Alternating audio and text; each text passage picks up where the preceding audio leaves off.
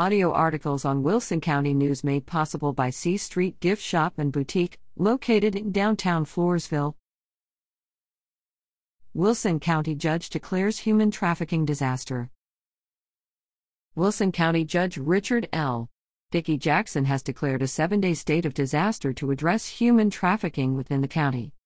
Jackson cited on Thursday morning an imminent threat of human trafficking and of the dangers associated with illegal aliens crossing the Texas Mexico border and wandering or moving around or through South Texas. The declaration, which follows incidents of the smuggling of undocumented immigrants October 12 and 16 inside Wilson County, activates county emergency management plans and requests additional law enforcement to uphold the territorial integrity of the county. County commissioners will consider on October 25 whether to extend the declaration beyond the seven days Jackson proclaimed. For more about the disaster declaration, see the October 27 Wilson County News. Reader at WCNOnline.com.